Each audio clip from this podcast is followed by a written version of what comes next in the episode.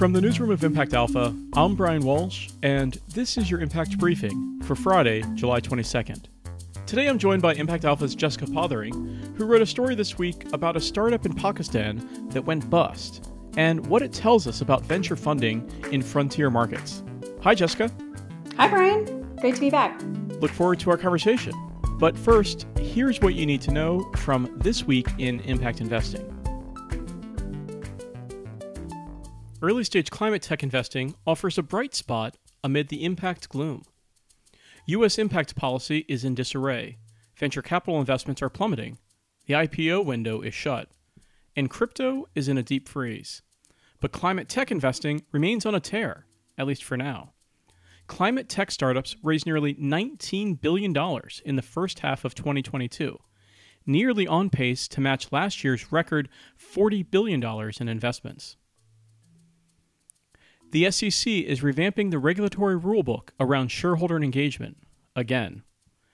Two Trump era rules limited the ability of proxy advisory firms to guide clients' votes in corporate elections.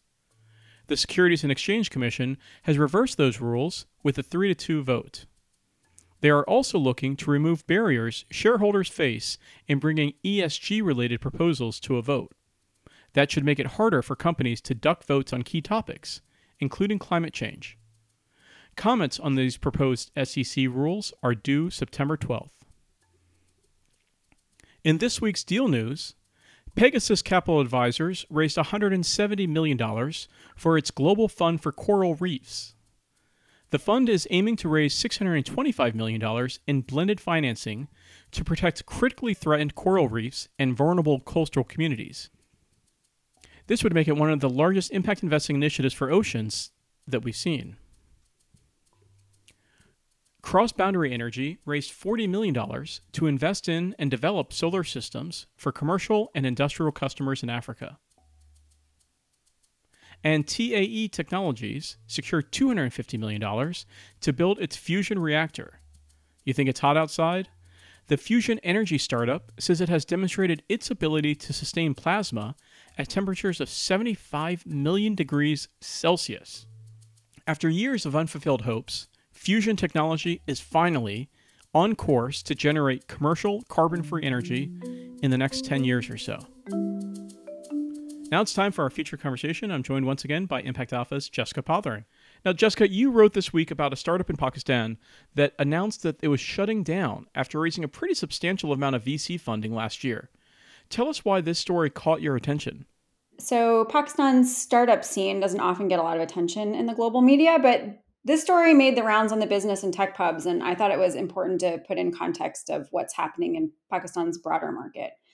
So, the story is about this company called Airlift. Um, Airlift was originally a communal ride sharing startup uh, basically a commuter bus service.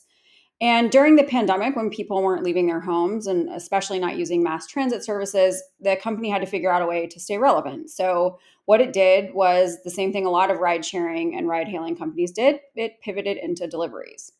Um, Airlift raised about $85 million last year in a Series B round, and that was a huge deal in the market. Collectively, startups in Pakistan raised only $350 million last year that was a banner year for Pakistan, but still, it just shows how nascent the startup scene is there in such a large country. There's more than 200 million people living in Pakistan, right? Exactly. It's a big market.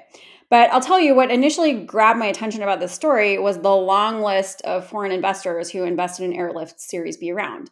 There was Y Combinator's former president, one of the original Twitter founders, Bain Capital's chairman, a former Disney CEO, and there were a ton of founders of similar like restaurant and grocery delivery companies in Europe and the US. And so my thinking was this is a case of foreign investors throwing money into a type of startup that is super familiar to them. Grocery delivery companies were a darling of the VC world last year, but investing in a market that they probably don't really understand you know, your piece talks about the problems that delivery companies and grocery delivery companies are having right now. So companies all over the world are paring back on their workers and closing down distribution centers just a few months after many of them raised billions of dollars in VC funding. So this feels like a dramatic turn of events, especially from the consumer perspective. Completely. Uh, so, just a short, like, personal anecdote. I live in Amsterdam, and I remember being in quarantine in late 2020 before these, like, delivery in minutes companies like GoPuff or Gorillas here in Europe were so widely available. And I had to get friends to do shopping for me because the mainstream grocery stores here didn't offer next day delivery. But I mean, otherwise, how often do you urgently need groceries delivered to you in 15 minutes? There was actually a good article in Wired last week that dissected the rise and fall of instant delivery companies. And it breaks down just how tight the margins on these businesses are. They have to have these big urban warehouse footprints. They have to pay delivery drivers no matter the size of the order. They can't bundle orders because they're promising delivery in minutes. I mean, in short, instant delivery companies are cash guzzlers. And now what's happening is that consumers are getting hard hit by inflation. So a service that might have been a necessity during a lockdown isn't worth the premium when you're already spending 20 or 25% more on food each week. So, uh, is this just a story of Airlift being the most recent online grocery casualty of these broader market forces? Or is there something about the market dynamics in Pakistan that played a unique role here? Airlift's collapse, you know, has rattled the startup market there for sure. VC is contracting everywhere. It's drying up faster in emerging markets like Pakistan because investors just have this extra risk sensitivity. Um, you know, but the failure of one of the best known startups in the country is definitely having an impact.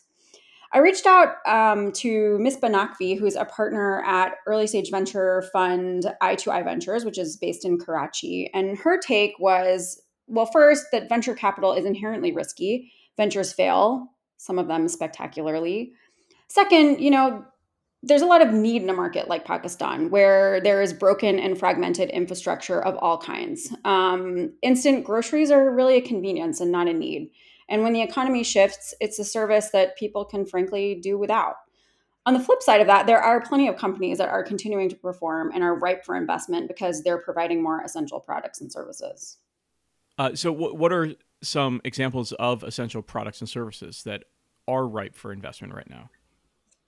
Well, you know, fintechs that are offering services like small business accounting or helping workers manage their spending.